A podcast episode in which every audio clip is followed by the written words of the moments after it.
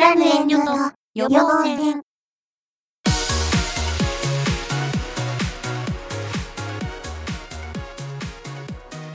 我々の中ではここから今から後半戦ということでね、はい。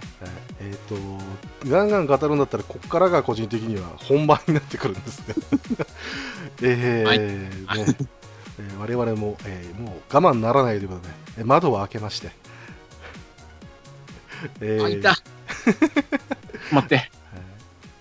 えーとですねあー、逃げられた。はい、えー今ご説明しますとですね、えー、ド S さんの方で窓を開けたら、えー蚊が入ってきて今大変ということで、えーただいま逃がしまして、すっげえでっかい蚊だったんですけど、あのね、田舎独特のね、でかい蚊ですよ。もう我、私、あのー今から、あの、刺されるかと思ってビクビクしながらやってる、あのはいー。多分喋ります。はい。よろしくお願いします。雑音が入ったりとか、なんか叩く音とかが出てきたら、多分、あの、蚊がその辺にいたんだなと思って、はい。思って、はい、皆さん、あのね、おそれをお楽しみにということで。この頃、えー、関してのね、あのガンガンに関しては、逆にド S さんはあまり見なくなってくる年齢と。そうですね、大体もうこの頃になると、あのーもう、まあ、高校生だったのでう、ん。もう、ちょっとこう、あの、どっちかっていうと、こう、週刊誌系に走ってる頃なんですよ。そうですね。お小遣いも増えて。うん。はい。で、いろんな、まあね、絶対にガンガンって、あやっぱ小学生、高学年から中学生向けに作られてたと思うんで、俗に、本当に完全にあの、中二病心くすぐるような設定の漫画ばっかりだったっていう感じですよね。そうですね。うん。だからそこら辺から抜け出してくると、もうちょっと深みがあるとか、あとはまあ、みんなが見てる、う。うんんえー話題にできるっていうところで、えーやっぱ習慣になっていっていくっていうか、まあ、これは今までもそうだとは思うんですけどね、はい。うんまあ、好きな漫画が、ね、読める時代にはなってきてるんで、なかなか、えー一緒という感じにもなりませんが、まあ、この頃はそうだったと。でまあ、あの96年、97年、98年ぐらいまで来ましたけれど、はいえーこの頃には、まあ、月間 2, 回、まあ、2回と、月2回ということで、えーまあね、やってはいたんですけど、あの名作は生まれるものの、まあ、ちょっと厳しいと。そうですね。う。ん。読者も若干ねあのこう離れていくというか買うのがもう辛いと。ああガンガンし、月1回買うって、な、何さって感じです。そうですよね。で、ガンガンね僕もそうだったんですけどね、えー自転車にねこうねか前かごとかにねガンって入れるとね重いんだとにかく。うん。そういうこともあって、えー処分するのもね億劫なぐらいの分厚さだったんでまあとりあえず戻そうって話になるんですけど月2回連載したものがですよ、えー戻ったらそらね分厚さがすごいですよね。ただこの路線っていうのはまだあまり崩してないという、う。うんん、不不思議な頃ですけれども、まあ、この頃で紹介するとしたらまた護衛し、えーガーディアン8ですか。ガディアンエイトまあ、護衛神と書いて、えー、糸ですけども、これはまあ吉崎峰先生のお作品ということで、まあ、もうこの僕、この頃にですね、あのまあ、同人とか、ああいったものにも若干こうね、あのーまあ、ちょっとネットが出始めたぐらいの頃ですかね、まあ、う僕の家ですけども。うん早いです。いやいや、でもね、その頃にね、手に入れられななかったけれども、吉崎峰先生のね、あの、ガンダム娘みたいな、ああまあ、パロデュースとかここら辺書いてましたけど、あ。はい。うん、あっこら辺にはね、若干お世話になってるというか、非常にね、うん、良かったっていうところがあって、あーそういった中でのね、ガーディアン8だったんで、う。うんん、なかなかね、あれ、面白かったは面白かったんですけど、まあ、個人的にはツインシグナルのこの流行りの中での8だったと、個人的には思うんですけどね、ナンバああ、そうですねー。うん流れ乗っちゃった感じはあったのかな。まあ、もともとなんか、こう、メカ系のものとかうんまあ、ツインピーとかも書いてた人ですからねうん。うんうんうんだから基本的にゲームっていうのが、まあえーその世界観の中には若干こうあって、うん。うん、この頃もなんか地名とかがそろそろ秋葉原みたいな、うんああいったものがもうなんなんでしたっけね、えーハーバラ城とかあーそういったものとか、あとは、えー他のゲームですねエニックスに限らず、うんそういったものが、えー結構随所に散りばめられていてゲームファンが楽しめるみたいなところがあったような気がしますね。うん。うん。割と、こう、なんだろう、あのーなんかファミコン系のものからこう、うん。名前を取ったりとか、ゲームから名前を取ってたりとか、そうですね。まあもう確か世界の名前が明らかにファンタジーゾーンっていう名前だったと思うんで、そうですね。うん、でもファンタジーゾーンは全然救いじゃなかった、エニックスじゃなかったと思うんですけど、うん。まあそこら辺はまあおおらかな時代だったっていうところもあって、でまあやるんですけど、まあこれはそんなに長く続かなかったですね。うんうん。でなんせこの後の層っていうのが逆に分厚すぎてだから吉崎先生が書いてたっていう事実に関しては若干あの薄れ始めるというか、えーああ、そうですね。そうなんですよ。それもね、あのそのはずなんですよ。これからねあの悪の強いのがいっぱい出てくるんで、えーえー高梨先生のね悪さスルーとかね。これに関しては、えーまあ、前日言いましたけどね真上グリコ先生とかのあのワクワクワク漫画家への道っていう巻末ぐらいに結構ずっとあったような気がしますけど、えー編集者とねもう本当にね殺し合いをするぐらいの そんなええとものがあったりとかしてだからねちょっとねブラックなそのギャグみたいなのがをうん。完全に確立してて、えーあったなというところもあって、うん。うん、そんな中で始まっているのが、まあ、ジャングルはいつも晴れの授業と。まあ、晴れ雨に関してはねあの見てる人とね見てない人にはっきり分かれると思うんであります。あああのあの感じが好きという人と絶対無理っていう人が 確実に出てくるんでしょうがないんですけれども、まあ、これぐらいの頃だよというところもあってでもう99年になってくるとまあねあのどっちかというと99年っていう年が、えーこういったサブカルチャーといいましょうか。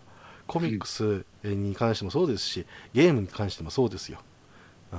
もうやっぱその一気のなんか上がった時代だなっていう印象が僕の中にもありまして、はい、具体的にはですね、えースター・オーシャンセカンドストーリーと、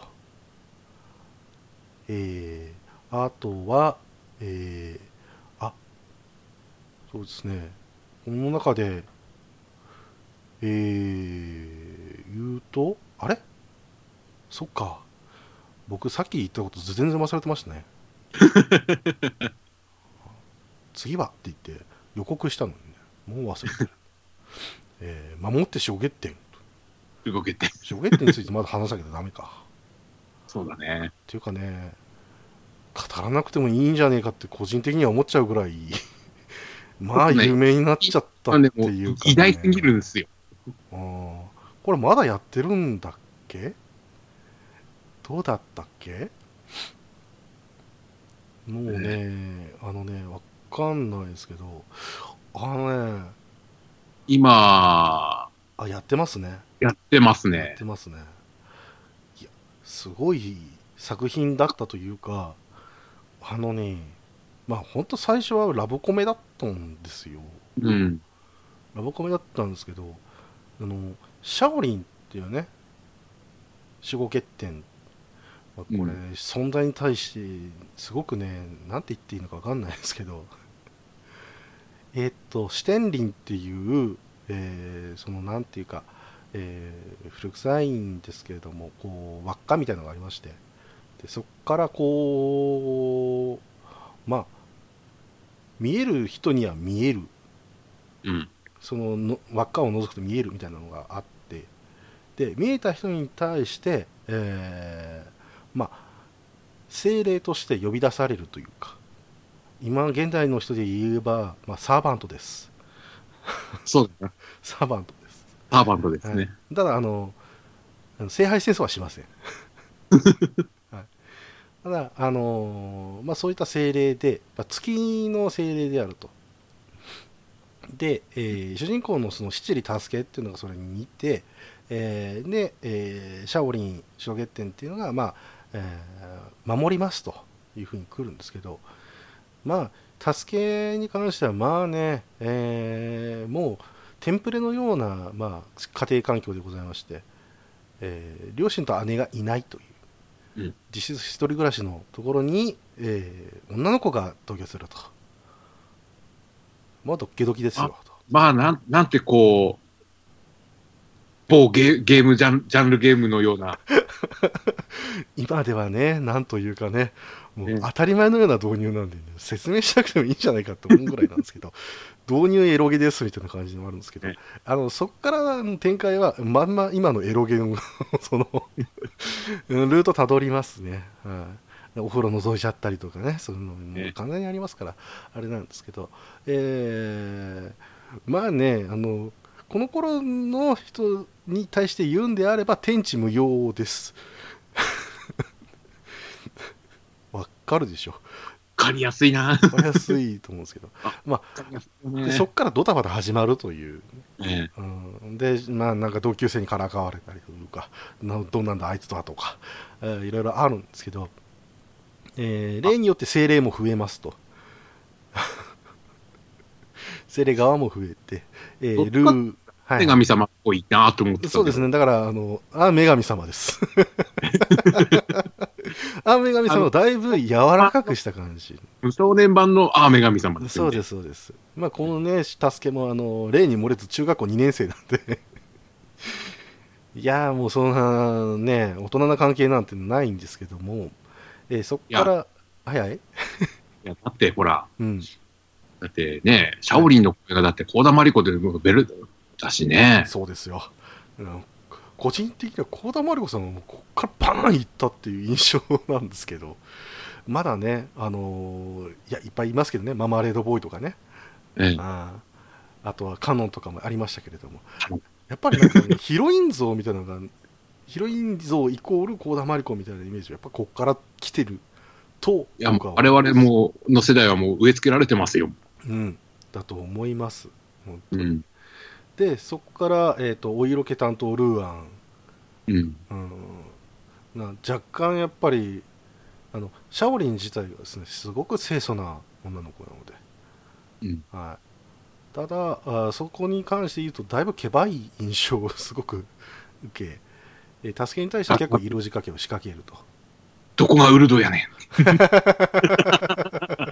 いう感じはありますけれど、ええででそこからまた、えー、と増えて、えー万難地点桐生と、えーうちのかん個人的には桐生の方が好きだったっていう。ああ。普通なんですけど、えー、桐生はね、あのまあ、表白月点アニメ化したんですけども、えーうん。テレビアニメの方には桐生出てこずと、OVA の方のみなんですけど、こっちは桑島宝子さんというね、えーもうぴったりの役で、本当にありがとうございますと。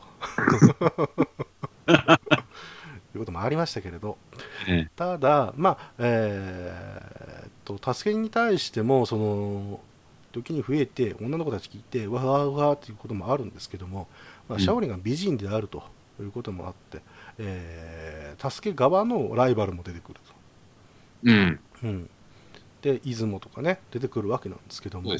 えうん。ーどんどんあの影が薄くなっていくっていう不思議なキャラクターだったんですけどねあのね連載当時はねもう常に出てくるような存在だったんですけどあのねそこのいなくなった。わけじゃないんですけどどっちかっていうと助けにアドバイスをするような存在になっていったと。か、うん。うん、なんでかっていうとその助けに対してはその主人公は、えー、と人であると。で、えーうん。シャオリンは精霊であるということでもう住んでる世界が違うんだと、うん、流れてる時間も違うということがあってそこら辺がだいぶ肝になってきていて後半に関しては、まあ今もやってるんで後半って言っちゃあれですけどシャオリンがもう、出てきた時でも1600歳超えてますからね。そうなんですよ。もうね、大変な年齢 そうなんですけれど、ただ、シャオリン自身はもうすごい純粋で、ねいろんな過去があったとしても、まあ、えー助けに呼ばれた時に関してはもう可愛い女の子なわけですよ。うん。うんえーそういった意味もあってでその恋愛模様っていうのがもうすごくうんもう 大変 えー重い感じになってくるというか 正直ねガンガン読んでる人たちに対してはなんだこれっていう感じのあのハラハラドキドキというか胃が痛くなるぐらいのえーすごくねキューッとなる感じになってきてはいるんですが、まあ何はともあれですねあのー衝撃点で面白かったもう一つのポイントとしては、えーシャオリンが、えーシュテンリンから呼び出す、えーと星神成人だったかな？星神ですね、えー星神が、えーまあいろいろ出てくると。でこれは中国のその星座というか、えーまあ、星とかね、えーその名前から取った、えーまあ、オリジナルのキャラクターたちが、えーこう出てきて、まあえーなると。まあ分かりやすく言えば、えードラえもんの秘密道具と。そうだね。はい、ただ、えー星神自体ももう意志を持ってて、うん。あのーこうシャオリンのそのなんというか素直になれないというか、うん、私は、えー守護月天であって、えー助けはご主人様だと、うん。うん、いうことでこう遠慮がちなところに対して星神の方からちゃんとしろと。お前の気持ちはどうなんだみたいなことも言ってくるような感じになってきて。ただ基本的に星神ってあの言葉喋れないっていうね、うん。うん、そういうのがあったりして。でもまあ、えー言葉喋れるものに対してはそのまあ助けに対してアドバイスを送る役の古本だったりとかうん。その古本が、まあ、細川の星神の言いたいことを、えーの通訳するみたいな。あそんなところあったりするんですけれどまあこの時に関しては、えっと星神の李種の方が可愛かったというか。何だったんでしょうかね、えー。ただ、ね。はい、あのシャオに言葉を送るっていうそういう、まあ、テレパシー能力持ってる、えーそんな子だったんですけれども、えー本当にマスコットですね。うん。非常に可愛らしい。もう手のひらサイズ乗っちゃうぐらいの子なんですけど、えーあるいろいろきっかけで出雲が好きになるっていうね。これはねまたいい話になってくるんですけど。ただまあそういったこともあってで、えー、ショーゲッテに関してはまあ結構ガンガンの中ではハラハラすると。うん。うんで結構長めの連載してんでまあお家騒動がいろいろありまして、はい、ブレードの方に移ってからもさらに続きて、えー今ではもうマックガーデンか。そうですね。コミックガーデン。でやってるのかな。でる感じですね。コミックブレードですね。うんうんうんうん。ブレード。えー、あまマッグコミマッグコミか、えー、とこの方でもやってると。うん。うん。いうことで今ね我々がねえっとこれが読みたいかっていうと若干微妙なところがあったりもするという。うん正直、ガンガンでやってたところところでもうお腹いっぱいなところはありますよ。そうなんですよ、うん。うん、でアニメの方はまあちゃんと終わってるんで、うん。もしかしたらアニメを見た方が分かりやすいかもしれないですね。またあのあの僕の中ではですねあの主人公の助けの声あの坂口大輔さんやってるんですけどはい。嘘よりも助けっていうねあ 僕の中でのイメージはそっちがあるという、ああ。うん、なんかねそんな感じがするんですけれどまあねいろいろやってるんでね何度も言えないですが、うん。うん、ただ守護月天に関しては、えー、とすごいムーブメントは起きました起きましたね。はいとりあえずシャオリンが可愛いととにかく可愛い。ここら辺はね多分ねカッカおじさんとか聞いても語れるはずなんですよね。多分、あ多分かなり熱く語ると思いますよ。うん、正直ねあのエロゲ界とかにもだいぶ、あのー影響を与えてた存在なんじゃないかなと思うんですよね。うんうん。なので、まあこれに関してはまたね取るかも取らないか分かんないですけどまたちょっとはい。聞いてみたいと思いますし、はい。もう時間が時間ということで、はい。えーでもねあのこっからが俺が長いの。俺が長い。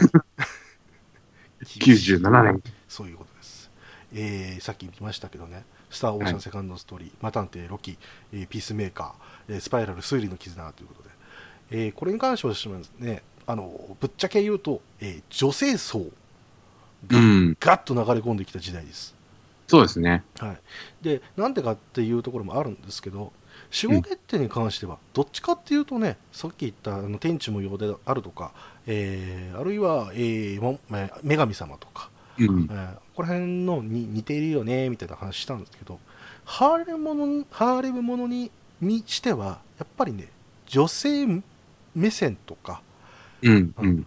どっちかというと、ね、恋愛要素がすごく濃く描かれてたりするので、えーまあ、少女漫画の匂いがすごいするとうん。うん。なのでそっちの層がガッと入ってきたのはこっちの辺じゃないかなということで,、うん。でそういった意味では、えー、東真由美先生の「スター・オーシャン」なんてすごい線細めでそうですね。あのクロードがなんでこんな美形になれるのと あのって言っちゃう。まあまあ、なんだけど。だって僕、スター・オーシャン、多分ね、当時ゲーム出た時も、あの、言ったら、テイルズとか、はい。あっこら辺のやつに似てるというか、まあトライエースなんでね、うんうんあの似てるなと思って見てたんですけど、あのやりたいのはどっちかっていうと、その、まあ、スター・オーシャンっていうその流れからすると、えー PS を、えーファンタジースターとか、はいはい。ああっこの流れを組みつつも、独自の RPG をしたい。うんみたいな、あーああいった匂い感じててでセカンドストーリーに至るともう完全に SF なんですよ、そうでしたね。うん、主人公のクロードなんてもう完全に宇宙船乗ってましたからまあ、普通の地球人です。そうですそうです、うん、うん。なのでそういったのが異世界っていうか、まあ、別の星に飛ばされてみたいな話だったんでうん。正直のところを言うと絵柄的にも、まあ、そういう SF 化したいんだと思ってたんでうん。うん。それがねまあびっくらこきましたよねディアスの美形っぷりとか あとはねすあのセリーヌさんのお色気っぷりとか、うんあもうないっすわ、あれは。ああれはねびっくりしましたね今でももう見たらびっくりするんですけどああだから結局のところその男性向け女性向けでもどっちでもいけるっていう絵が、うん。うん。う。なんっていくし、スター・オーシャンセカンドストーリー、ゲームやったことはある方わかるんですけど、あの結構序盤があの濃密に描かれてる作品なんですよ。あのいあの飛んでいくとかって、まあ、これ暗喩ですけど、飛んでいく前までとかってもう随分人間模様が描かれているんで、スター・オーシャンセカンドストーリーってそこら辺ずっと描いていっている中でのあのこうなんというんですか。まあ人気キャラがまだ出ないまだ出ないっていうその 遅さはありましたが。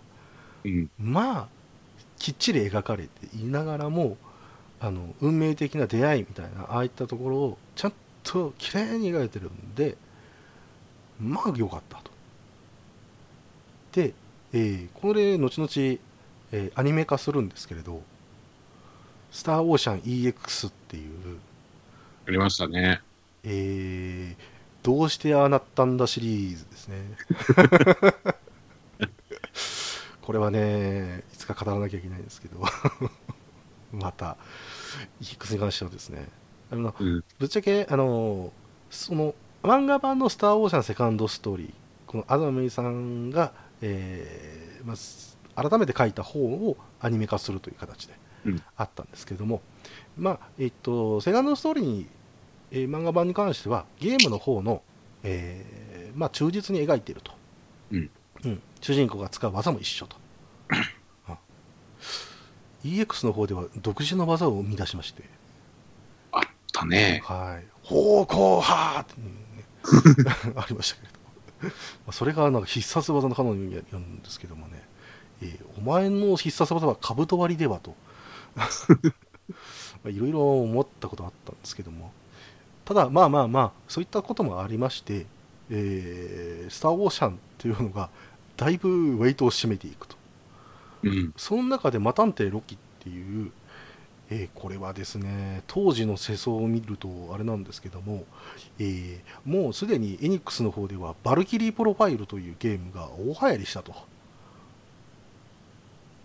そうですね。そうなんです。北欧神話をベースにして、まあ、えーもうね、どっちかというと北欧神話これで知ったっていう人結構いるんですけど、うんえーバルキリー、まあ、戦乙女は、えー戦士の魂をこう集めてバルハラっていうところに連れてって、まあえー神々の黄昏と言われるラグナロクでこう戦うための戦力とするといううん。相手の背景がありながら、えーまあ、その主人公レナスは戦乙女で、えー魂をこう集めて、えーそんでこう主人公含めのそのストーリー戦士たちのストーリー、濃厚なストーリーを持っての、えー激しい、えー超難度の戦戦闘と。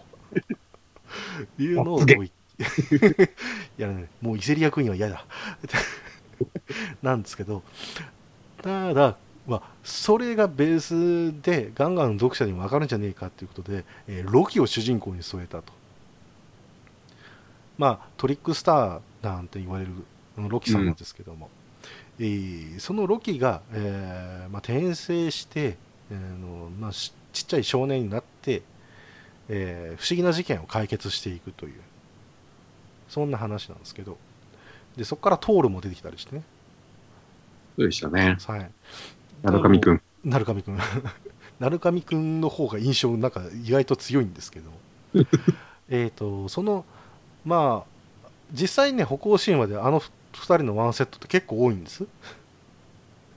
トールとロキって。そうですね。そうなんです。だからその話もしつつっていうところもあったりとか、うん。えー他の神々とかやっぱ出てきたりとかして、うん、非常に面白かったんですけども、えー明らかに絵柄がねやっぱね木下さくらさんの、えー絵が、まあ、ポップな感じもあってこれもね女性に受けたんですね。ああ、ぶっちゃけ女性は好きだよね、こういう。そうそうそうそう。逆にねあああいったものが流行ったからこそまあこれは邪推ですけどネウロとか流行ったんじゃねえかなと。ああ、あながち間違いじゃないんじゃないですか。かもしれないんですよね、うん。女子高生と探偵のセットですからね、うん。まあ、そういうところもあってさらにあの言うとあのピースメーカーなんですけどこれはもう新選組と もうね 歴女も大好き新選組。もうね、まあ、歴女って言っている人たちに関しても新選組なんてって思ってる人は結構いる 時代になっちゃいましたけどうん。当時はやっぱ新選組はまだ俺それこそまだ手つかずのところなイメージ、う。うんん。まあ、少年漫画にするうん、題材ではなかったと思いますよ。思います。しかもまあ、えー実際の名前が出てるのを主人公にすると、うん。うん。いうところからのあの時の彼の目線での新選組と、うん。うん、そういうのを描いててまあね異色でした。正直、う。うん。んただ、まあ、この黒の七重先生のえ絵っていうのはまあすごいなんかね迫力があって。そうですね。そうあのねまあ結構見入ってた時期もありました。そしてまだピースメーカー終わってません。合ってません。そう。それだけの波及力はあるという。それでもあってねまだ若干ね読み返したい作品ではあるんですがこれもまあ女性御用達と、う。うんんいうところがあそうっね。て そうなんですよ。そしてまあこれもアニメ化に至りました「スパイラル推理の絆」これにこれは、なんか、すごいなんか、割と一大ブームになったっていうイメージ。そうなんですよ。これに関してはね、僕はね、実感がない。正直、あんまりうん？ってなってた作品だったんでなんせガンガンで推理物ですよ でねその僕の中ではもう推理物って言ったら金田一少年の事件簿と名探偵コナンはもうバンバンやってた頃で、はい。あの一つの濃密な事件を、まあ、探偵が解決していくって感じだったんですけど、スパイラルに至ってはね、あのそういう事件っていうのは起こるんですけど、何かね、この兄絡みとか、そうですね。うん、とか、あとはその、まあ、手下じゃないですけども、仲間の仕業みたいなところが結構あって、あの推理っていうか、なんか頭脳戦みたいな。あそうそうそう、それが強くなって、結果的にはそのどんな敵側が出てくるかみたいなところが あって、ですごくね、あの綺麗なこうキャラクターデザインをしているところもあってですね、あ。うん。それに見たい人はずっと見れる作品と、個人的には思いました。なぜ流行ったのか僕はまだ分かんないんで、誰か教えてください。え？何？何あ、今途切れちゃってるね。あ、大丈夫です。はい、はい、はい。あ、いいですか？いいですか？はい。はい、まあそんな話がありまして。えーと、そして、えーこれもね、人によってはね、外すなっていうところですね。アークザラと2、炎のエルクですけど、うん。えーまさかのソニーの方でのこの、エニックスでの漫画刊行というところで、あったんですけど、ありましたね。この、ね、西川秀明先生のね、真骨頂がどんどん出ていくっていうね、うん。うん正直、えー炎のエルクの、えー初期は少年漫画です、はい。うんまあエルクがねあんな感じなんでうん。非常にまあそこから始まってくるんですけどまあね物語というかねそのねアークが出始めたというか、えー白い家絡みというかうん。あっこら辺の描写をし始めたらですね西川先生止まんなくなっちゃって もうね毎週見るのがつらいつらい。びっくりしましたね。あー。あのね結構トラウマです。あのバンディットもすげえ怖かったですからね。あ。いいんですけど。ただ、えーさ間違いなくアークザラットのあの人気っぷりを後押ししたのは確かで、うん。うん、もうねだからあっこら辺でアークザラットって何？と思ってた人たちがやっていいじゃんってなったっていう流れが僕の中でもあると思うんですよ。うん。うん。うんえーまたねあのあの頃の当時の記憶を僕の中で掘り返すとですねトッシュとシューの組み合わせが多かったですね、ああ。はいはいはいはいそ。の中で結局ねあの多い多かったというか女性ファンを定着させたのはここだったんですよねうん。まああとはねジンとミルをね、えーあんなに違って書くとは思わなかったんでびっくりしましたけど ジンはただのねニアンあんちゃんな感じだったんですけどねあんな美少年で描かれたらびっくりしますけどただあっこら辺ぐらいから逆に面白くはなってくるんであれですが、うん。若干ヤンガン臭がこの頃からしましたね。なんというか。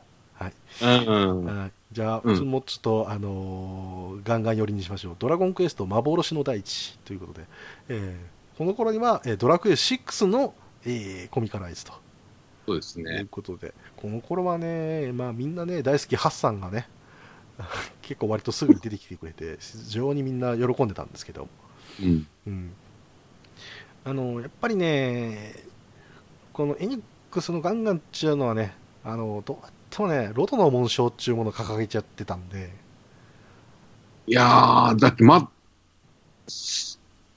まあ、あれか。うん、被ってはいないんでしたっけあれ。ギリギリかぶったりかぶらなかったりですね。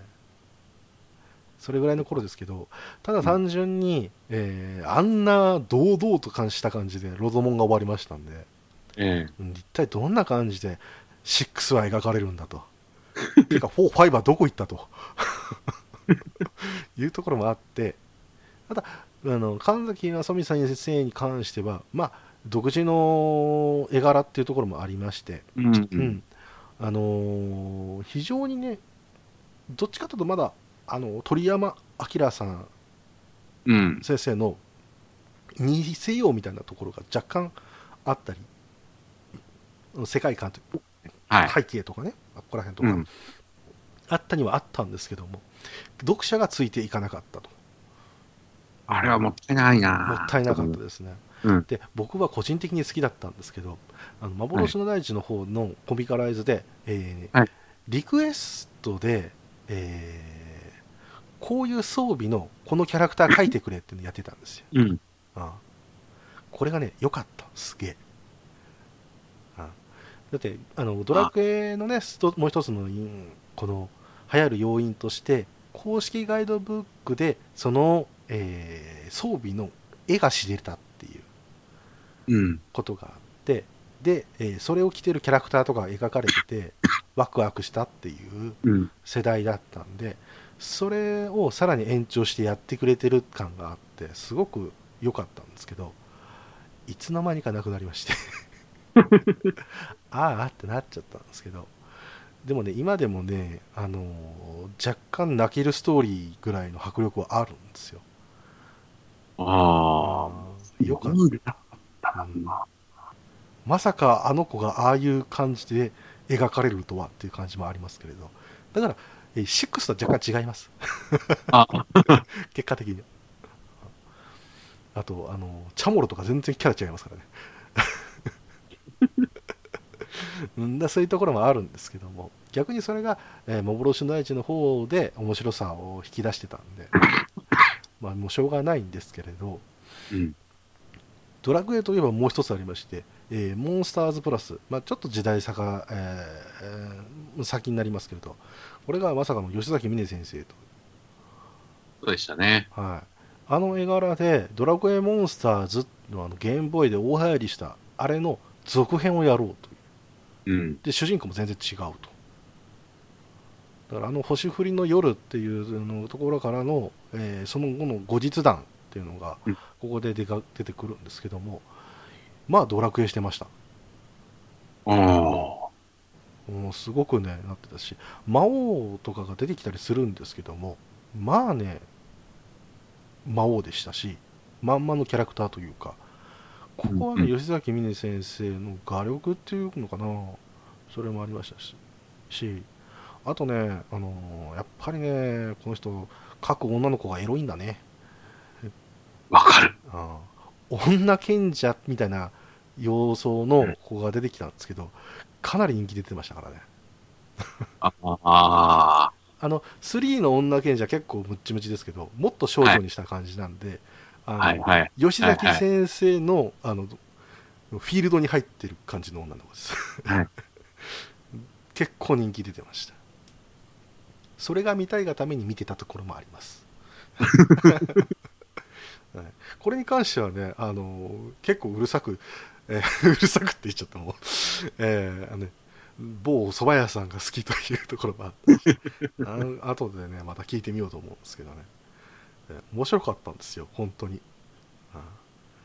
うん結構ねドラクエの補填をしてくれてた漫画ですね、うん。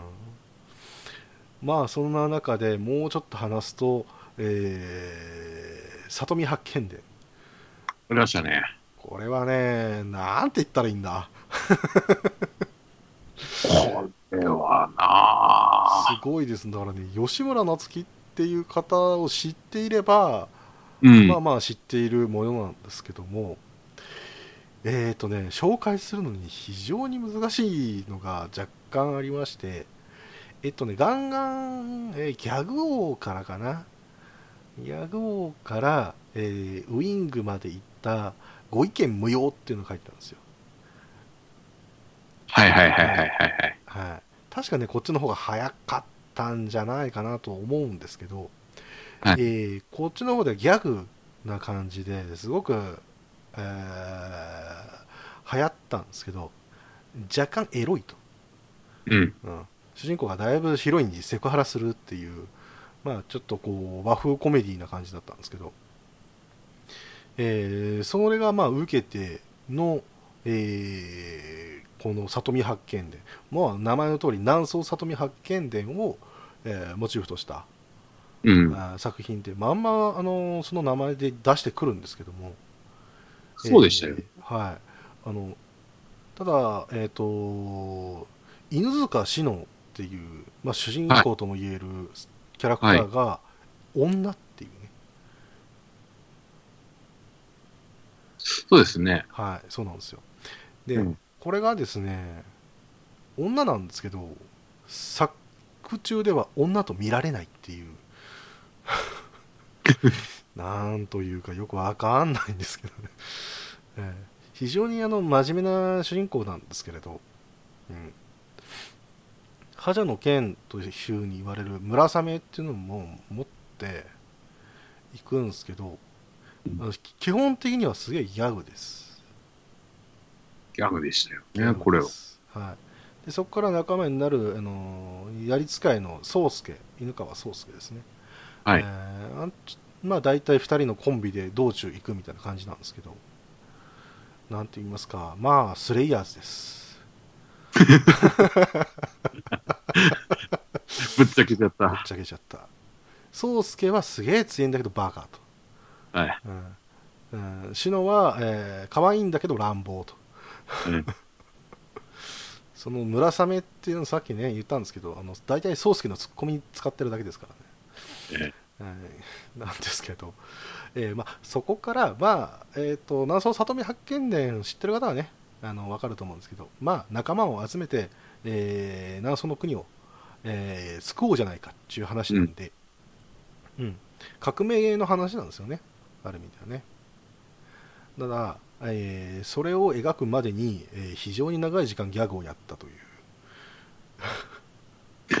ことがありまして、えー同説はサイボーグになってますし、えー、原発はただのナルシスト。ナルシストっていうかまあなんつうかうんですし、えーまあ文語は、えーなんか、うん、どうしようもなくなってますし ケノに関しましては、まあえっと、原作でですね、あのーまあ、女装みたいなところが出てくるんでいいんですけども、だいぶあの誇張表現というか 完全に女がとして出るんですけども、えー男みたいなのがあって、えーあとはまあいろいろねあったりするんですけど、えーまあ大変と、えー伏姫に至っては、えーただのショタコンですから、ね、ほんです。非常にねどうしようかっていうのもありましたけど、えー原作読んだらもうなんか、うんぐっちゃぐちゃになっちゃうんで。面白ないんですけれど、うん。割とそのキャラクターがどういう立ち位置かっていうところを知りたい方では、まあ、読んでいただいていいんですがまあお色気ギャグが 激しいとにかくシノが脱がされるっていうえ 意味もなく脱がされるんで逆にあのお色気じゃなくなってくるんですよ。う思議ん、そうですね。うん。ただえっ、とねやっぱだんだん物語が始ま進んでいくにつれて、えー非常にですねシリアスになってくるんですああ。里見城着いたあたりぐらいからその辺から多分もう完全に離れてますね。まあそれもそうのはずですよそこら辺ぐらいから、まあ、次のお家騒動でいなくなっちゃうんで あ、そうか。そうなんですちゃんと終わってなかったと思うんですけどえーとねてか僕がね基本的にね最終回みたいなところね忘れる癖があるんでうん。あのねどうしようも思い出せないんですけどただねその頃ぐらいのシノはねだいぶ色っぽいです。逆にエロがこっちの方で開花しちゃってて。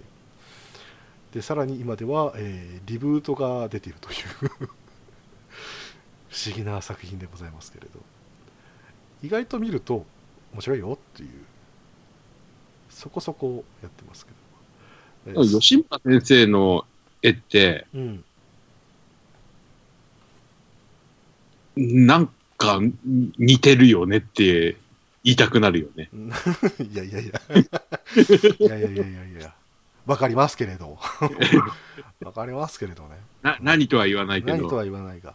ただまあ、うん、現在に関してはだいぶ吉村夏樹って感じになってますそうですね。うん。うん、えー、なんとも言えないところではあるんですけど、個人的にはね、そのご意見無用から、えー、見てるところもあって、うん、うん、非常にありがたかったというか、あ面白かったんで、うんあのー全然進まねえなと、この道中、思ってはいたんですけども、うん。うん、単純に、あのーご意見無用に関しては結構日常的な作品だったんで、うん、検定に関しては改めて読むとああこういう感じでやってたんだなってうん。思える作品だったんですね。はい、ほいで、えーあとは、えー東京アンダーグラウンドということで、そうですね。はい、これに関してはね導入に関してはだいぶねまあのいありがちというかまあ、まっとうな、こう、あの、少年バトル漫画ですよね多いかだよね。主人公が鉢巻き巻いてるってなかなかない作 品でしたしあとは基本的にこいつは高1なんで若干、だから他の主人公現代風な主人公においてはあのーちょっと年上な感じあるんですけど、うん。うん。まあバカと。あの可愛い女の子とバラ色の学園生活でしたっけ？あれ夢見ていると。まあそういうこともあるんですけど、えーまあえっとえー剣道をやってたのか剣道やってましたね。はい。な、はい、えだからあ剣道というか、まあ、古武古流武術か古武術なんでその中での剣道をやってるんですけれども、えーある日、ね、なんか助けようとして女の子をで殺されて、えーでそこから、えーその女の子の、えー能力で生き返ると。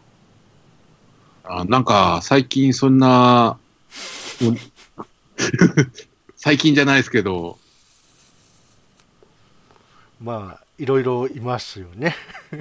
フェ、フェ、フェ、フェ、フェイ、いろいろありましたけれど。ええ。ーえっと、まあ、そのおかげで、えー風を使う能力が手に入ると。で、えー最終的にその、えー女の子ルリっていうんですけど、はい。ルリがまあさらわれてしまっているので、えー東京にですねあの隠されていた、えー地下帝国があるということで、えーそこに殴り込みしに行くことを、えー決意すると、うん。あの地下に降りてからの話がすげえ長いという。あったっすね。あの、長いのと、うん。あの、多分ね、あの、作中で、はい、あの、まあ、主人公のルミナとうん、ルリって、まあ、まあ、くっつくっていうか、はいはいはい、なんですけど、うん、どう見ても、うん。作中の主ヒロインってうん、チェルシーだよねっそうていう。なんですよ。あのーねルリーの護衛やってたお姉さんなんですけど別にねそんなお姉さん感ないんですけどね若干。まあ、年齢的にはもうよ、まあ、ちょっとこの二十歳ちょっと手前ぐらいやったはずなはずなんんで、ですけどだんだんね、若くなっていったような気がするんだよな、えーただね重力のね使い手ということもあって、うん。うん強いんですけど、よりうん、まあねそのねなんていうの？ルリー自体は完全にヒロイン感してるんですけど、うん。ままあ、あさら若うん。干、まあ、囚われのお姫様なんで出番が少ないので、そう。っていうのがね、そう。いうこともあって。で、うん。まあ、主人公を鍛える的な役割もしてたんでね。うん。あのお姉さんなんですけど、まあ、完全に傾くよねそりゃねっていうね、うん。いうこともあってで意外とこうね物語の中ではあのーまあ主人公その、えールミナの、まあ、友達というか、うん。あー幼馴染ですね銀之助っていうのがいたんですけど。はいはいそっちの成長の方が結構目まぐるしいというあれはすごいですよね。やつはすごかったですね結構あの猫背なんですけど身長もでかくてうん。あの天才肌というかえーとなんていうかなすごいね。あの頃の、えー天才というかうんメガネうん君なんですね、基本的にはね、うん、なんだけどあの自分で開発して、えー、と能力使い分けるっていううん。連機銃でしたかね、えーああいうの使ってやってるんで、ね、うん。あの、異能力バトルのところに普通一般人がはい。あ紛れ込んでるんだけど、そうですね。なんか、なんだ、なんだかんだでこう、あの、活躍しちゃうっていう。そうですね。だから、あれの大冒険の、うん、みたいな感じの存在です。彼の恋愛話とかもありましたんでね。ありましたね。はいだから、どっちかというとそっちの方が っていうところもあって、うん。まあ、あとはそのね、あの、えーカンパニーっていうのが、まあ、敵側なんですけど、はい。えーそちらの方での敵側で、うんまあ、味方になったりとかああるいはもう裏切ったりとかっていうところもあったりとかして。なので、えーそういったところで結構、えー話の展開がすごく面白かったというか、あのー正直ガンガンでは実はあんまりなかったんじゃないかっていうその能力バトルだったりするんで。ああ。多分、あの、なんだろう、現代に、あの、その、現代ファンタジーでバトルするっていうのがそうなかった。そうそうファンタジーだからね基本的には。どっちかっていうと、あの、こう、あの、なんだろう、日常のドタバタにこう、ファンタジーが使われてるそうそうそうそう。感じの漫画はあったけど、これでバトルするっていうのは、まあ、なかったって感じですよね。だからまあ前日を、えー引用するとパパ以来とあでも、パプアはどっちか、もう舞台がこう、あの、ももうね現代まなう、現現代と、現代と言っても、あの、もう無人島で、これで。まあ、原始的な生活をしてるようなもんなんで。そうそうそう。だからなかなか言い切りがたいんですけれどただまあ、えーそれがまあ完全にファン層が固定されたというか。うん。う。ん、なのでちょっと時間経ってからアニメ化しましたね「ハンターグラウンドも」うんはい。えー非常にオープニングがかっこよかったアニメだと僕は思っております。あと、エンディングの曲がね、何気に私好きでした。ああいいですね、うん。うん。曲が良かったっていうことはアニメの印象なかったっていうことですか？えっと、この辺に関してはノーコメントで。のコメントで。一応ね2期やりましたんで。ありました やりねま。したんで、えーいうことでおりまして、えーあとはこれも僕が語りたい、えーポントキマイラ。ということで浅野凛先生の、まあ、チョコチョコビーストからの、えーポントキマイラからですね、えー全くですねテンションは変わってません。思ってなかったですね。ただ個性的なキャラクターがですねガツガツ出てきます。あの、ね、頭痛いぐらいに、うんうんとんでもないのが出てきます。で主人公がもうすでにもう頭痛くて こいつも中学生だったと思うんですけど、えー、笠木八幡ということで、えーまあすごい、まあ、あれですよね。はこう、なんだろう、周りからこう、主戦度だの、あの、極悪人だのってこう、い、うん。言われている、こう、少年漫画のは主人公ってそうそうないよい、ね。ないですないです、えうん、ただ金が絡むとものすごい能力を発揮します。えね。すげえになりますし、えっ、と、ヒロインがシアンということで、この世界観も若干ファンタジーのところあるんですけど、うん。空の世界っていうか、まあ、いわゆる、えー、とこの漫画でいうところの空っていうところがその世界で、うん。で地上っていうものが、まあ、我々が住んでる世界と、うんいうところでで空の世界から、えーまあ、降りてくるのがそのシアンっていうこと、はいはいでなんで降りてきたかっていうと、えーその空の世界では真珠ってものがいると、はい。まあ、あの世界を変える力があるというか、まあ、1000年に一度目覚めるっていう伝説のうんものがいるんですけども、まあ、卵であると今のところ、うん。でその親っていうのにシアンが選ばれましたと。なのでしっかりこの卵を守ってねと、えー言われるんですけど、えー落としてしまいますはい。まあ、これは真珠自体がまあ貴重な存在なんでそれを狙ったまあ空賊というか海賊というかあーそれに狙われてってことなんですけども、まあ、ここまでのストーリーを言うとラピュタかなって感じになりますが、えー落ちたのは真珠の卵の方ですんで,、はい、でその卵を拾っちゃったのが八幡の方です。拾ったっていうか頭にぶつけられたっていう。か 落ちてきたんですよ8番は、えー、基本的に顔面キャッチします。確か運動、まあ、しょうがないね。そうですね。あの野球部なんですけども絶対ね顔面キャッチするんですね。ボールでも何でも。でそこからキャッチしてで、えー、卵がしばらくしてもう帰っちゃいますと。帰っちゃうんですけども、ね、えー、その真珠が初めて見たのが八幡の方と。まあ、すり込みですわな。そうなんだ。すり込みっていうね。あっこからの第一話結構印象的なんですけど。で、えーまあ、その場にシアンも結局駆けつけていくんですけど時すでに脅しというか、えー8番の方を親として見ちゃってるんで、えー親は私なのにとどういうことだこの野郎っていう感じでもう喧嘩はもうそこで始めちゃうんですけども、えー新書いた真珠がですね非常に可愛いと ちっちゃいんですよちないんだよね、もうこれがね。あのミーミーウーとかね感じで泣くんですけれども、えーそこから、えー名前決めがこう戦争が始まります えーランスロット大ポンタ。ランスロットランスロットってなんだお前ダッセーみたいな感じの。ポンタこそダサいじゃないの。なんでポンだよ。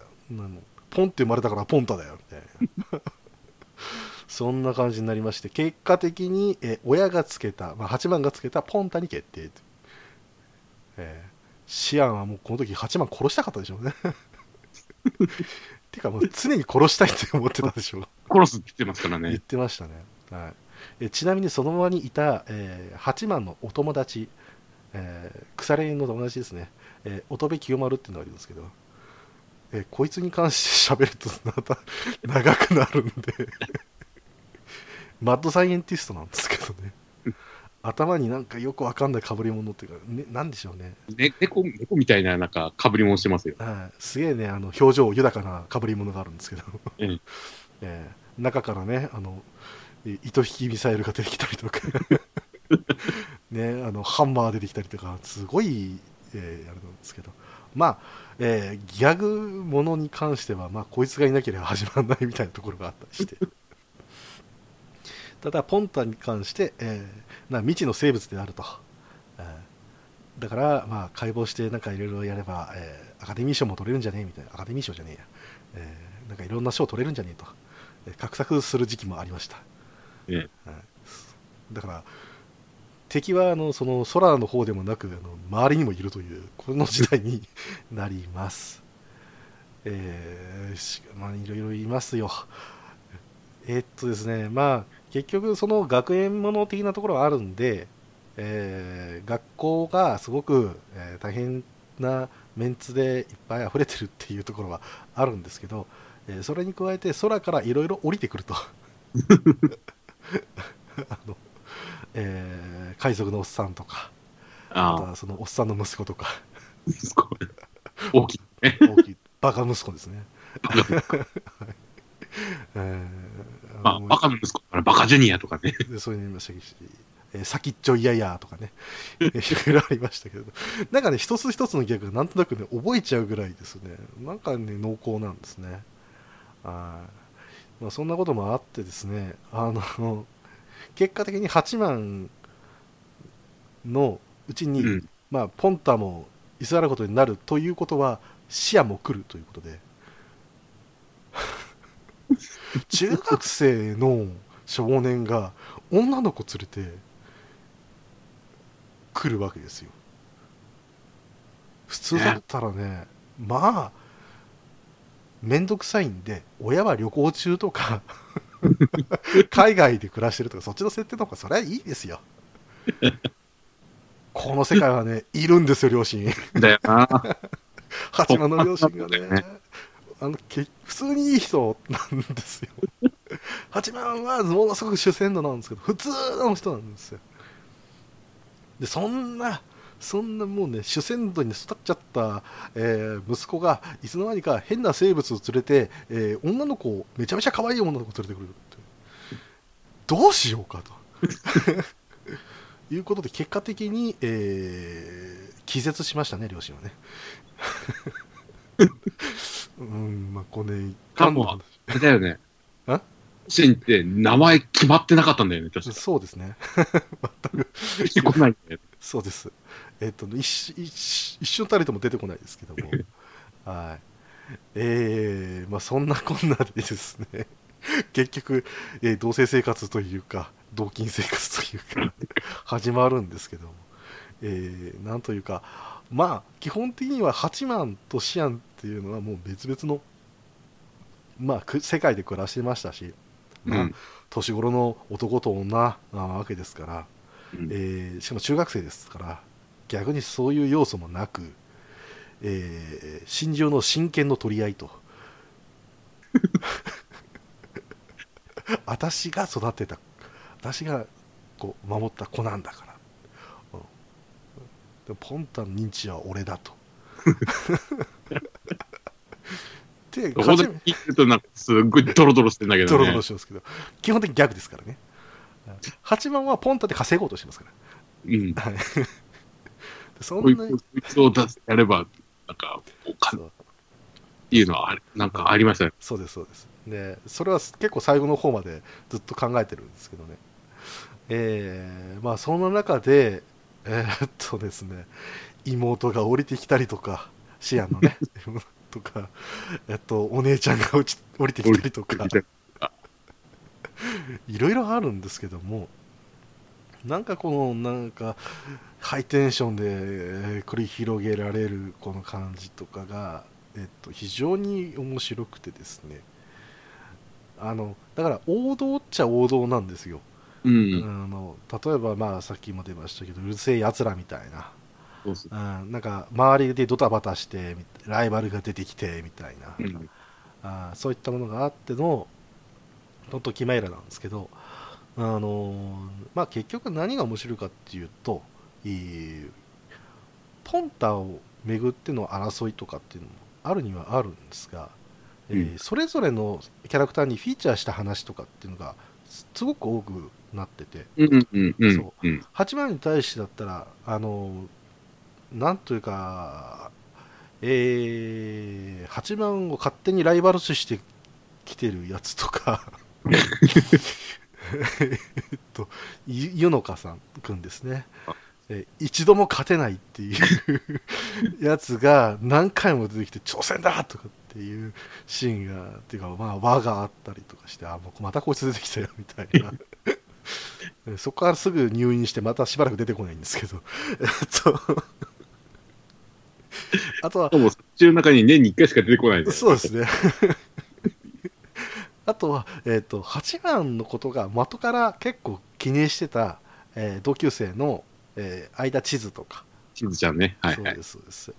はい、控えめなんですけどまあね師範に負けるかなんていうね話があったりとかして結構地図の話でねあの人気というか出る感じがあったっていうか、なんかねここら辺が逆に浅野凛先生集がするんですけど、ああ。うん、今ね出会いもんでもう結構、う。うんん、なってますけども。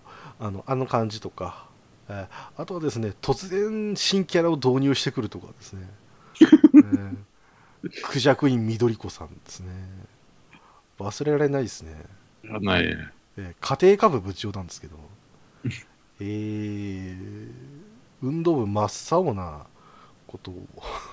筋トレとかさせるんだよ。そうですね。あのまずお嫁修行であるんであれば修行であると。だったら 基本は体力みたいなことでランニングを始めるみたいなね。技腹筋200回みたいなあんな感じだったと思うんですけど。家庭科部でそれみたいな感じですけどね、えーでいまあそのの 家庭科部の話は、えーシアンとがなんか女らしいことというかポンタに対して、えーお母さんらしいことしてあげたいとかうん地図に関しては、え8番のためにというか、まあ、恋する女の子ですから、えー女子力上げたいと今ではそんな感じで言うんですかね、うん。あところがあっての、えーなんですけどこの2人の根性がすごいと、えーそこら辺結構見どころがあるんですけども、えーあれ？うちはすごいっていうね。緑子さんってあれじゃなかったっけ？なんか、野球部のキャプテンのなんか魚の目を見て、なんかその子、その人が好きになるんじゃなかったっけ？あえっ、とですね。そう。笠八幡のうん所属する野球部の部長が、えーある日どっかですっ転んだのを見てで靴下も脱げて見たら、えー魚の目があったと。でそれに惚れたと。よくわかんないです僕も。よくわかんない。緑子先輩に関しては完全にギャグ要員なんでもう全然わかんないですし。あとねあのこんだけ濃いキャラなんですけどね年に1回ぐらいしか出てこないんです。この人も年に一回。そう、まあ、そういうこともありましてですね、えー基本的にはその、えー、八幡とシアンとポンタンなんですけど、うん。えーそれ以外がめちゃめちゃ濃いんですよね。あーおっさん。今こんな、こんなやったら、中学校にいるかよって。そうなんですよ。で、割とね、あの、なんですか知らないですけどね、サブタイトルがね、映画からつけてたりするんで、ああ、そうですね、そうそう。うん、ちょっとね、若干見ちゃうんですよね。今今月のやつ、なんていう名前なんだろうっつったら、マトリックスとかなってて、はっはっはって笑ってたりするんですよね。えーそこら辺もちょっとね、見ていただきたいと思うんですけど、まあ、今見ても逆にこれは面白いかもしれないですね。まあ、メン・イン・ブラックなんていうタイトルもあったような気がする。ありました、ありました。嵐の中で輝いてもありましたからね。嵐を呼ぶ男か。うんまあ、それもありましたけれ氷の美少女ってもう、これはもうダメだろうと思ったのに。そうですね。あと、踊るマハラジャ、これ確かあれの話だと思うんですけどね。カレー大食いの話だったかな。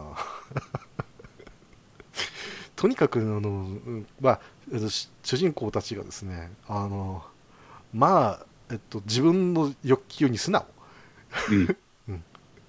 もあって割とね便利なキャラクターとかもいっぱい出てきてあの印象に残ってる話としてはえっとね今この場でのその、えー状況の分数値を入れてそしたら、うんまあ、バーチャルリアリティみたいに、まあ、その空間に、えーまあ、仮想空間を形成して、えー未来の自分みたいなのをこうシミュレーションができるとそれ、タイトルあれでしょ。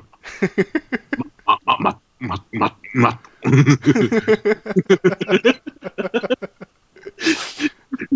あのね、まあそういうことです。なんですけど、あのね、割とね、あのその同級生たちがね、絶望するっていうね、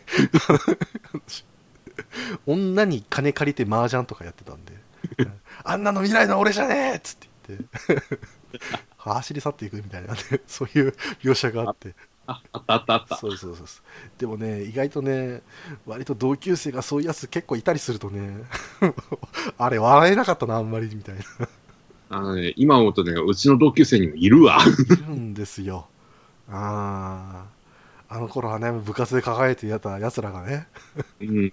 なんか違う感じになっちゃって、うんっていうところもあって、今見ても間違いなく面白い作品だと思います。はいや。さあ、ポンと決めらでだいぶ尺取ったぞ。だって、第2部やってからもう1時間経ってますからね。早いね。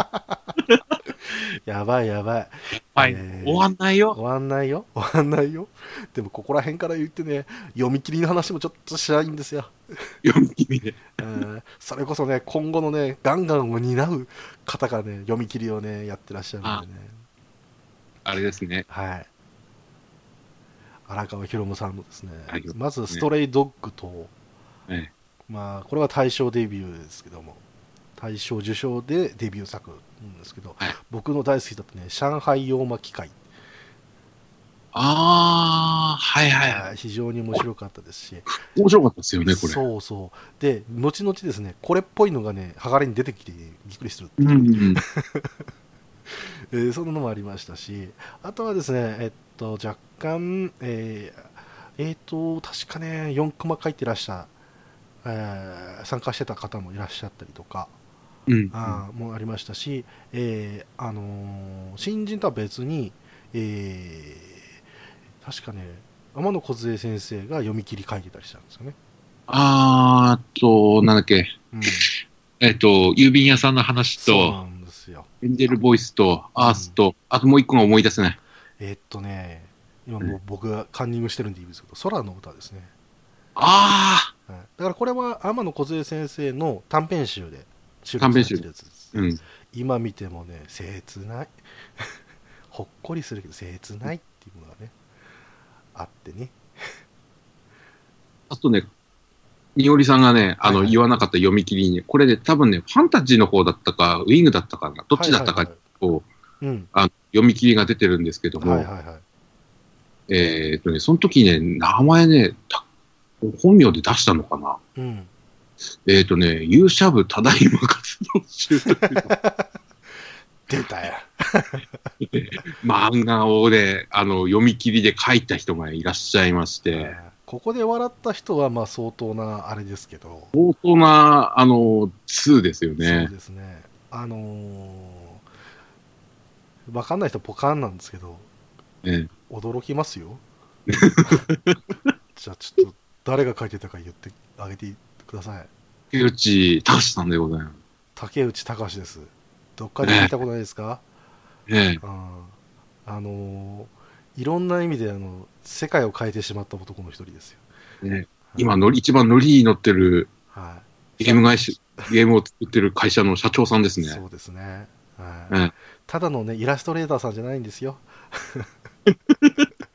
今ねたまねたまにイラストレーターじゃもうなくなったんだよ。そうですけどたまにねいるらしいですよ。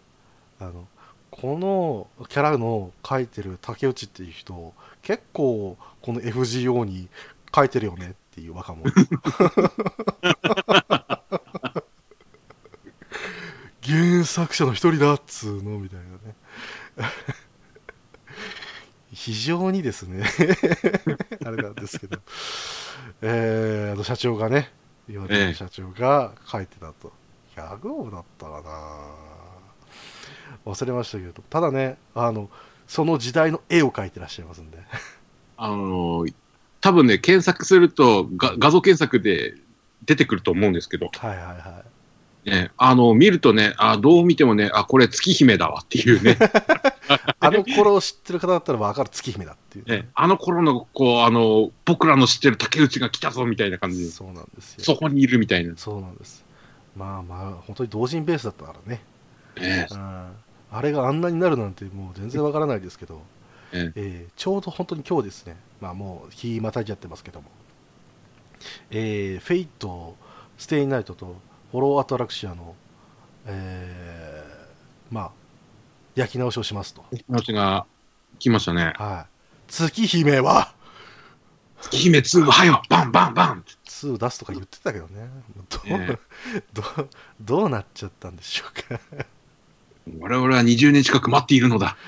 本当にね、厳しいですね。うんただまあ、これに関してはね、もうしょうがないです。はい、そうね、な、那須先生は早く DDD、あと1巻で終わるんで、はい、あと1巻で終わるんで。はい。さあ、そんなわけで、えここからですね、えーガンガンについて語ると胃が痛くなる事情が出てきますよ。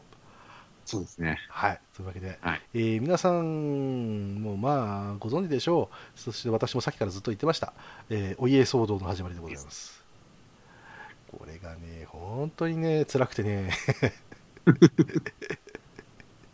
えーっとですね、これに関してあの詳しい説明って、はいあ。のなかなかね、できないっちゃできないんですけど、結局、えーっと編集者たちが、うーん、まあ、もう独立すると。うん。まあ、いろんな、あの、そのガンガンに関して、もうだいぶ、えーっとですね、方向性っていうのがもう、編集部の中で分かれてたっていう、もうこれはもうしょうがないです。しょうがないです。んどの多分編集部ではあることだと思うんですけど、あの、まあ、派遣的なところもあって、うん。それでもこう編集者たちのそのお抱えというか担当してた、えー漫画家さんも引き連れて、うん、もう新しく会社作って俺らはそっちでやるよと、うん。むしろまあそれぐらいの力があったというところもあるんですけど、うん、ただねあの少年漫画っていうものが一体どういうものを指すのかってこの頃からねだいぶやっぱ時代的にも変わってきてた時だと思うんですよねうん、そうですね。ガンガンに限らずですよ、うん。うん、ただその少年漫画自体を見たいみたいなところっていうのはどのところでもやってはやりたんですけど結構試行錯誤で、うん。頂点はやっぱジャンプでもう超えられないですけどジャンプ自体もそのなんか熱血とかそういうものもだんだん少なくなってきたというかもう2000年代なんでもうスポコンでも若干クールな感じになっちゃってるんですよね。そうですね。うんまあ、そういったもところからも言いますし、まあ、さっきほど言ったガンガンのそのラインナップっていうもので考えても少年誌じゃなくなってはいるとうん。大衆向けのそのティーンに向けての多分漫画になっていると僕はそれはそれでいいとは思うんですけれどまあやっぱ少年、月刊少年、ま、ガンガンって何出してんだから、ガンガンは少年漫画じゃないとダメじゃないみたいなそういったこともあればそれを求める、えー読者からの声っていうのもあったと、うんいうこともあってまあぐちゃぐちゃになっちゃうところもあるんですけどえーそこからねツインシグナルが G ファンタジー行ったりとかそうですね。あれが多分、ああの、お家騒動の始まりぐらいだと思いますね。だと思いますよねう。ん、ただ G ファンタジーに行ってからは結構シリアスなところがだいぶ強くなってきたんで、無理やりやった感も若干あるんですよね、2000うん。年こう。とはいえさらに時の大地も移籍していって、そうですね。うん、これは先ほど言った通りもうすごい人気だったと、うん。いうこともあって G ファンタジーなんだからまあいいでしょうと。いうところもあればなんとまもって守護月天も中断これはねびっくりしましたね。びっくりしましたね。で、えーあとはバルキリープロファイルも、えーすごくね丁寧に描かれてて。うん。この頃は、えっとまあ、4コマ漫画劇場とはまた別にアンソロジーっていうのを多く出してた頃があってバルキリープロファイルもそれもあったんですけども このあの漫画版の方の、えーバルキリープロファイルの書いてた方もあ載せてたたり表紙飾ってたりしたんですけども、えーなぜかこう終わってしまって、えーバルキリープロファイルやったことある人は分かると思うんですけど後半につれやっぱ面白くなっていくと。うん。うん、もうレナスの秘密が明らかになっていくみたいなああいったところあったりするのであの話がちゃんと描かれる前に終わっちゃったっていうのでなんだこれになったわけですけれど、うんまあねえー本当に残念というか何かこれから出てくるのかと。すごく不安なんですけど、うん。えーそこから出てきた漫画たちはですね、えー大変、えー、と個人的にはですね悪が強いものに なってきます、えー非常にですね、えー清村君と杉む杉野浩二君とこれ知ってます？いや、もう、この、この子はもう、ほとんど完全に読んでないっすわ。そうですよね。えーこれは確か、えーアニメ化にしたんだったかな？えーとですね、非常にですね、えー独特な、えーシュールギャグというか、えーがありまして。で、そしてマジックマスター、えーあ手品の話です。うちらの話だった。はい。手品ですねうん。ただ、これの頃は、あのコイントスとかがここれで若干流行ったりしました。ええうん。まあ、あれもあれですけど、えー個人的には大好き、スサノオ。えっと、スサノオってあれですよ、長ス書いてたそうです。増田先生ですよね。まさかの帰り咲きですよ。帰り咲きでしたよ。なんですけど、この頃にナーガスを持ってきて来られてもっていうところが若干あるんですよ。まあ、絵的にはもう、あの、まあ、言い方悪いですけど、ちょっとはい異色ですよね。そうなんです。そしてこのスサノオ、一切人が出てこないという。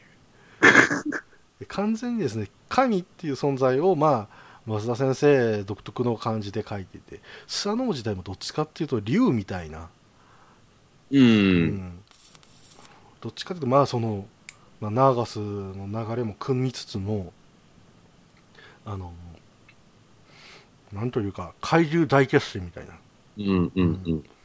ものがあって、で、個人的には大好きだったんですけど、まあ、うん、ということもあり、えそしてパッパラ隊を終えた松沢夏樹先生が、え爆裂機構天使クロスレンジャーというね、あいややってることは一緒なんですけどね。やってることは全く一緒です。同ねじです。お色気です。ギャグです。えー、いまあ、1話に1回パンチラがあります。絶対です。そして、えー、ドラゴンクエストエデンの戦士たち。これもあ、藤原先生版ですね。はい。だから、カムバックの時期ですよ。だから、あれですよね、その、はいまあ、スサノオと、はい。ヒデの戦士、まあ、藤原先生と増田先生、あ、初期のメンバーが帰ってきたじゃん。松沢もいる。松沢先生もいる。うん、やったーって感じなんですけど、やってることはですね、すげえ悪が強いという。うん。うんクロスレンジャーもですねだいぶ人気があったのかないのかよく分かりませんけど、えーえー寒中カラーでいきなり店パンみたいな そういうことやっててうん謳歌してるなって感じがあったんですけどまあ、えーエデの戦士たちってついてるんでまあセブンなんですよドラクエ、うん。うんだってセブンだよね。あのクソ長いドラクエ7を一体どう漫画化するんだと。本気で長いやつを。どうするのかなと思ったら忠実にやってました。ねまず最初は。たらもう地味、あの、あの、言い方悪いですけど、あの、うん。藤原先生のあの、ちょっとこう、暗めの、こう、画風と、そうです、あの、地味うなん。セブンをうん、やったらどう見たって地味にしかならんよねってそいう。う。なんです。でヒロインはマリベルでしょ？マリベルファンには悪いけれど。なかなかねドラクエファンからしてマリベルにグッと行くかって言ったらちょっと行かないんですよ。ちょっといかないですよね。もうちょっと年齢高かったらもしかしたらあったかもしれないですけどうん。網元の娘じゃなぁと。うん なかなか難しいところもあったんですがえ最終的にエデンの戦士たちはロトの紋章になります。わけわかんないんですけど。あのねえードラクエ7自体もあの若干ねあの裏話というのはあれですけどロトの紋章につながるんロトのっていうか、えっとロトの話につながるんじゃないかと。あそういう節が結構ありまして精霊とかね、あ。なるほど。そうそうそこら辺から深読みしていったりとか、まあ、世界の流れとか見ていったら、まあ、だいぶ昔のやつなんじゃないかみたいなところがあって、えーそういった意味でまあいいように使ったのか、えーどうか分かりませんが、えー藤原鴨居節が出たと いうことで大賢者とか出てきましたああ、剣を出ちゃった。剣を出ちゃいました剣を出ちゃった。うんそういった意味でですね、あれ、僕ね、これ読んだことあるみたいな世界観が 出てきましてですね、ちょっとね、あれあれってなっちゃったんですけど、えー一向に話が進まないというかですね、まあ長いんでね、しょうがないんですけども、うん。うんえーすごいね、漫画の描写はやっぱすごいんですよ。うん、引き込まれるんですけど、えー重いと。重いうんえーあとはですね、えーパンツァークライン。これに関しましてはね、僕はすごく好きだったんですけども、えーー多分ね、印象すげえ薄いと思うの。だせ、あの、アニメ化もしてないですし、ああ。多分ね、なんか絵はなんか覚えてる。そうですねはい。うん。なのでどっちかっていうとこっちは、えー能力ものというかえっ、とですねえっとクラインって言ってなんかね、えー武器出せるんですよ。お、おう。でそれで戦うとああ。で主人公はその最強のクラインって言われるものを出せるようになっちゃうというか。でそれの能力に対してこうわーってなっちゃうみたいな。うん。なんかいろいろあったんですけどあうん。の確かね舞台が大分だったりするんですよね。おや。大分っていうかまあ元が大分みたいな感じですけど、うんな、な、なんか、あの、壮大な、はい。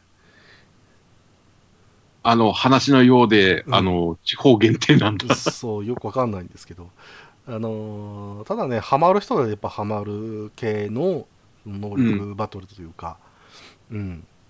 まあ、主人公、まあ、えー学生服というかね、うん、ブレザーに剣とかってあったりするんで、えー、と非常に、あのーそういう層に対しては結構スッと入っていったんじゃないかなっていうところもありましたけども、まああれで あれで。あれえーそしてこちらはアーティファクトレッドですけど、えーこっちもですね、えー武器物と言いましょうか、えー、何でしょうか、パオペイと言いましょうか、あれなんですけど、えーこちらは、えー木村拓彦先生ですね。はい。ああ確かデビューは、えー、下巻少年エースですね、はいなんですけど、えーこっから、えー実はガンガンを、えー後世にまでつながる、えー瀬戸の花嫁っていう瀬戸の花嫁。がいて こっちはまあガンガンウィングからだったんですけども、えーその前にアーティファクトレッドで確か、えーやってたということですけど、えー非常に短かったです、うん、ただ、えー木村先生のそのハイテンションなギャグというかあの、うん。展開っていうのは結構爽快なものがあって非常に面白いんですけどあのーまあお早かったですね。え あとはガンはい。あとは配給はい。なんでしょう。ちょっと今見見たんで、はいはいはい。調べて、うん、あ、3巻で終わっちゃってんだ。そうなんですよ。結構ね面白かったんですけどね。あのなんというかねえー、うん。うんなんですけどね。ファンはね確かにいたはずなんですけど。あとまあいろいろありましたけれども。だからどっちかっていうとそのさっき言った、えー清村君と杉野浩二君とか関してはもうギャグで、どっちかというと若い若い子というかもう幼い子でも分かるようなギャグ、う。うんん。でありましたし、えードラクエとかっていうんだったら、まあ、前の人たちも呼び込もうみたいな感じで結構全方位でうん。うんやってて、うん。そしてあのこの頃はですね僕の僕もなんかどこにかしてたと思うんですけど、えーはいガンガンバーサスというですね、ああ、ありましたね。はいトレーディングカードゲームをなんと打ち出してですね、えーガンガンならず G ファンタジー、えーガンガンウィングセンシル、えー全部のね、えー漫画の登場キャラクターをカードゲームにするという ものがありまして、えーこれらのキャラクターも出てきますし昔のキャラクターもえー出てきてました、はい、8とか持ってましたよ、うん。あと若干そのえっ、とその先生方のオリジナルキャラクターとか混ざってたんですけども、うん。まあえっ、と言ったらマジック・ザ・ギャザリングに続けというか まあこの頃当時結構あったんですけどね。あの、えー、とアクイリアン・エイジとか、ああ、そっか、もうその、その時代ですもんね。そうそうそうです。だからファンタジーっていうもので、まあうん。TRPG とかねいろいろあった中でのファンタジーやってないじゃんみたいな、あうんうん。そういうこともありながら、でもカードゲームだったら俺らだってできるじゃないかと。いうことでやったんですけども、えー、スーッとなくなりましたね ガンガンバースト2みたいなのも出たんですけどももうその頃になったら前のカード使えなくなっちゃったんで、えー僕もダメじゃん。そうやめたんですよ。どっちかというと遊戯王に続きたかったと思うんですけどね。全然ダメでしたね、はい。えーそんな中での、えーさらにガンガンの話をするしたいはしたいんですけどこの頃になってから僕自身もですねだんだん読まなくなってくるんですが、うん。えー頑張ってあの紹介できるところまで頑張りますが、えっとですね、もうここからね、喋れることってほぼないに等しいというか、えー、ハガレン一択です。まあ、ハガレンで、はい、ハハガレンでガンガンは持つって感じでしたよ。そうです。はい。もうね、ハガレンがあったからこそ、そのブレイドとかのお家ソードっていうのが、なんとかですね、あのーまあその、エニックスの価値とうん。いうふうに言える形になったんですけども、この後待ってるのがですね、えーエニックスとスクエアの統合なんで ね、ね。なんとも言えないですよね。ね。うん。こうね、ドラクエをこう大々的にこう取り上げてたガンガンが、いつの間にか表紙に FF が載ってるっていうそうね、いう時代になってくるわけですけど。も、ねそういう時代になってたのね。まあ、ハガレに関しては語らなくてもいいんじゃないかっていうぐらい有名な作品になっちゃいましたし、そうですね、もうん。うここで語るのもちょっとね、うん、いうこと いうこともありますし、まあ、誰が見ても、まあ、面白いと。まあ面白がってる、はい面白いよね。そうです。今でもツイッターではね、あの、何々と何々どこ行ったみたいな、あれのコラがですね、飛び交っていると。勘のいいガキは嫌いだよってね、まさかのあれが大泉洋やると思いませんでしたけど。我々ね、水曜どうでしょうつながりでもあるので、思わず笑っちゃうんですけれど。笑っちゃいますね。本当に、えーその中ですね、えー、と実は、えー名作と言われるものがちょこちょこありましてですね、うん。えー、とご紹介したいのはプラネットガーディアン、ああ、はい。はいこれなんでかって言いますとですねあの高坂理人先生書いてるんですけどえーっとねこの後でねいろいろねある今あったんですよ、うん、あのね個人的にはこの作品でねはい。あの守って守護欠点の穴を埋めたかったんじゃないかなとああ、なるほど。うんでまあ、主人公はね、もうぽやっとした少女なんですけど、えーうん。ある日、まあえー守る、まあまあ、星を守る役割を、えーもらうというか、うん。あーなんかそんな話だったと思うんですけど、うん。それがね、逆に面白かったっていうのもありますし、まあ、この頃にはもう、えーっと CC さくらがもう終わったぐらいかな、どこだったかな、まだやってたかな？うんどうだったかな。わかんないですけど、まあんそういったものがもう結構あって、その中でのこう魔法少女的なものがあって、えーうん。これは面白かったですし、えーあとは、えー大久保敦先生でよかったかな、うん、あよかったですね。えーまあ、後の、えーまあ、ガンガンのもう一つの、えーあれですね、えーソウルイーターを書くああ、B1 でしたっけ？そうです、そうです。あの骨加えてやるっていう、はい。うん、あれなんですけど、まあ、これも能力バトル的にといえばそうなんですが、まあ、えー横場先生が描くイラストっていうのは結構新しい感じがして、うんうん。うん、少年、新しい少年漫画みたいなのを打ち出すにはすごく良かったような感じがしますね。はい、ただ、まあ、絵柄っていうのはちょっと雑に見えちゃうところもあって、う。うんんでそれがあの受けるか受けないかっていうところもあったんですが、えーソウルイーターになってくると世界観っていうものをかなり強めて出してきたというでしたね。があって、えー非常に、えーそこでセンスを発揮したというか、えーその頃にはね多分ね同時連載で「キングダムハーツ」とかのやつもあったんである意味ではそうスクエアを取り入れた中で、うん。えーソウルイーターっていうのがまあガチッとはまったと、うんうん。うん、そんな感じがする、えー絵柄なんですけども。まあここから言ってもですねまだ加賀連が強いと。てか、まあうん。まあ終わるまでずっとハガレンなんでね。しょうがないっちゃ、えーしょうがないんですけども。えーとですねそこから出てくるですね、えーこれはねいいとも悪いともなかなか個人的には言い難いんですが、えーあのですね、えー岸本誠司さんの「サタン」っていうのが始まるんですね。ああ、これはちょっとわかんないです。これはですね、えー全くあの少年漫画でもものすごい人気を博したナルトっちゅうのの絵柄にすげえ似てるじゃねえかとああ、はいはいはいはいはい。はい。えー名前も似てるじゃねえかと、うん。誰だこいつはと。一瞬言われたんですが、えー双子の弟です。弟さ弟さんです。岸本誠司っていう人が、えー弟であじゃああ兄か。お兄さんでえーえーまあナルトの、えー岸本正史さんの方が弟と。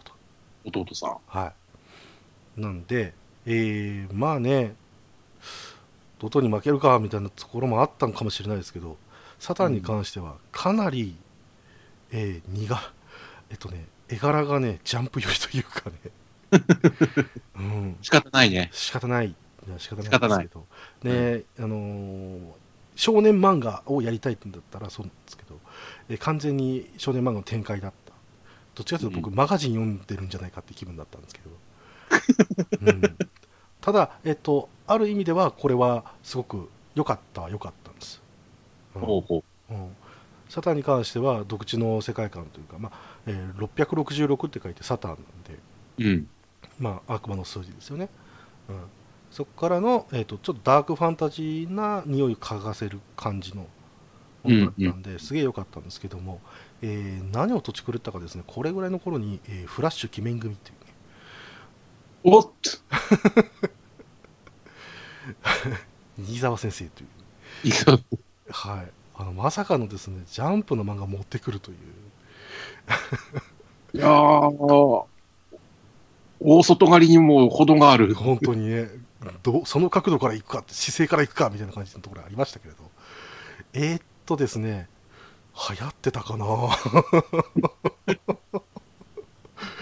ちょっとね病病気というかうんだったらやってるやらみたいな感じ感がすごいんですけど、えーただですね頑張ったところがありまして、まあ、あとねドームチルドレンとかもいろいろありましたけれど、はい、えこっからですね逆に持ち返してきたんじゃねえのっていう、うんえーものがあって、えーそれがですね、えー柴田亜美、えーまさかのパプア続編。うわ、続編ですよね。パプアになりました。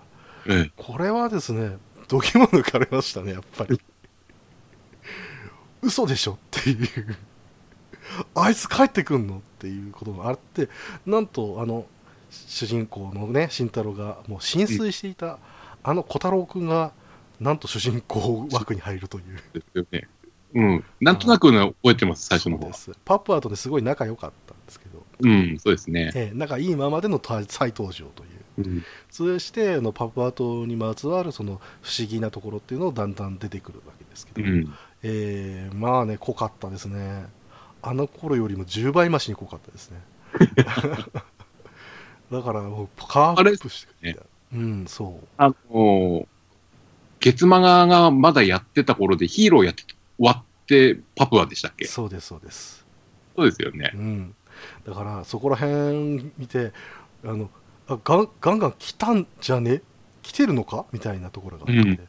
ただ、えー一方でですねハーメルのバイオリン弾きをもう完結させたあの渡辺先生が、えーファントム・デッド・オア・ライブというのを書き始めまして。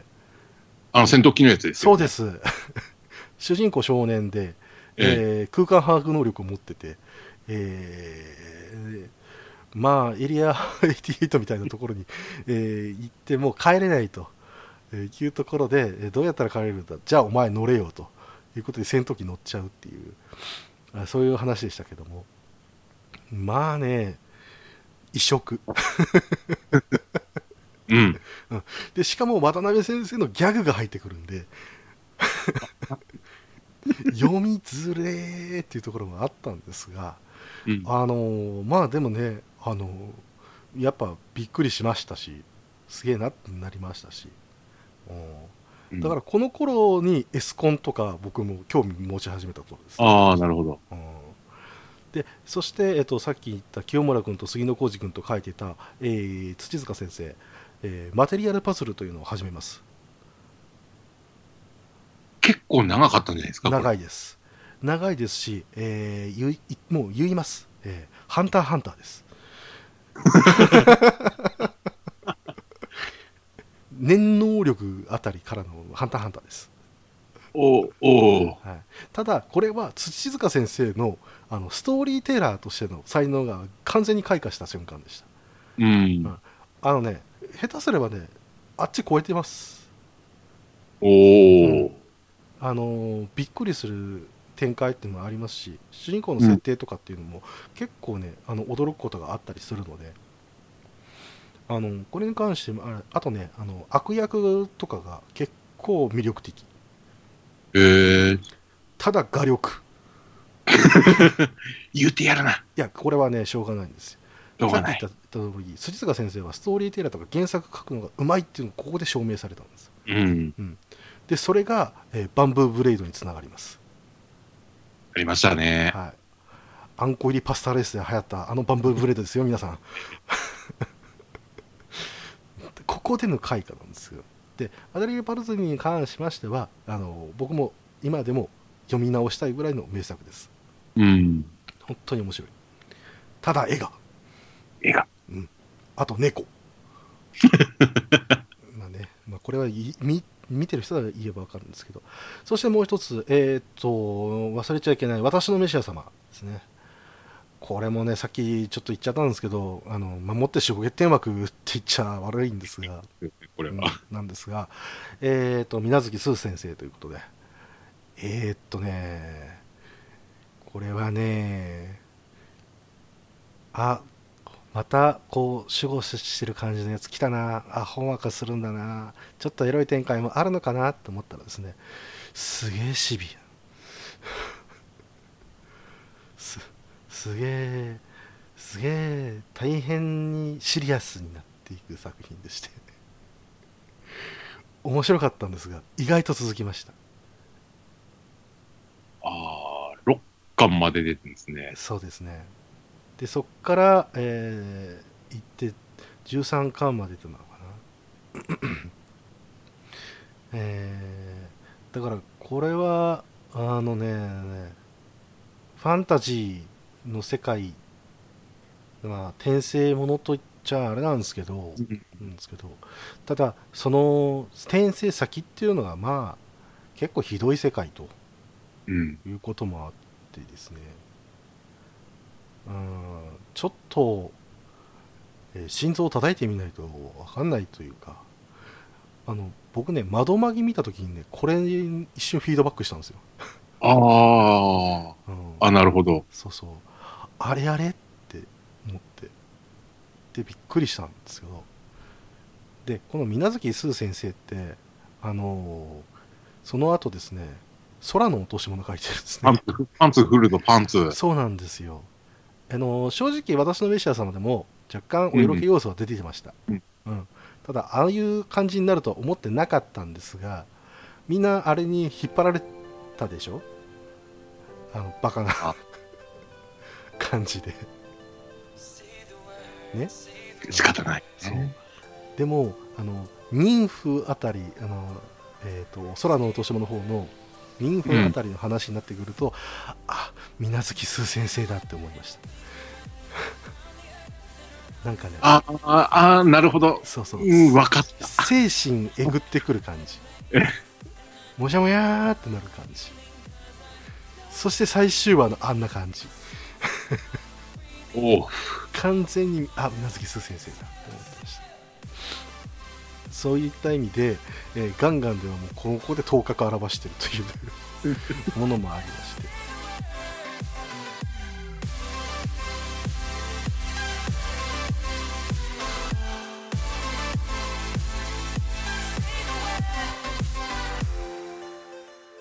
この番組では、皆様からのお便りを募集しています。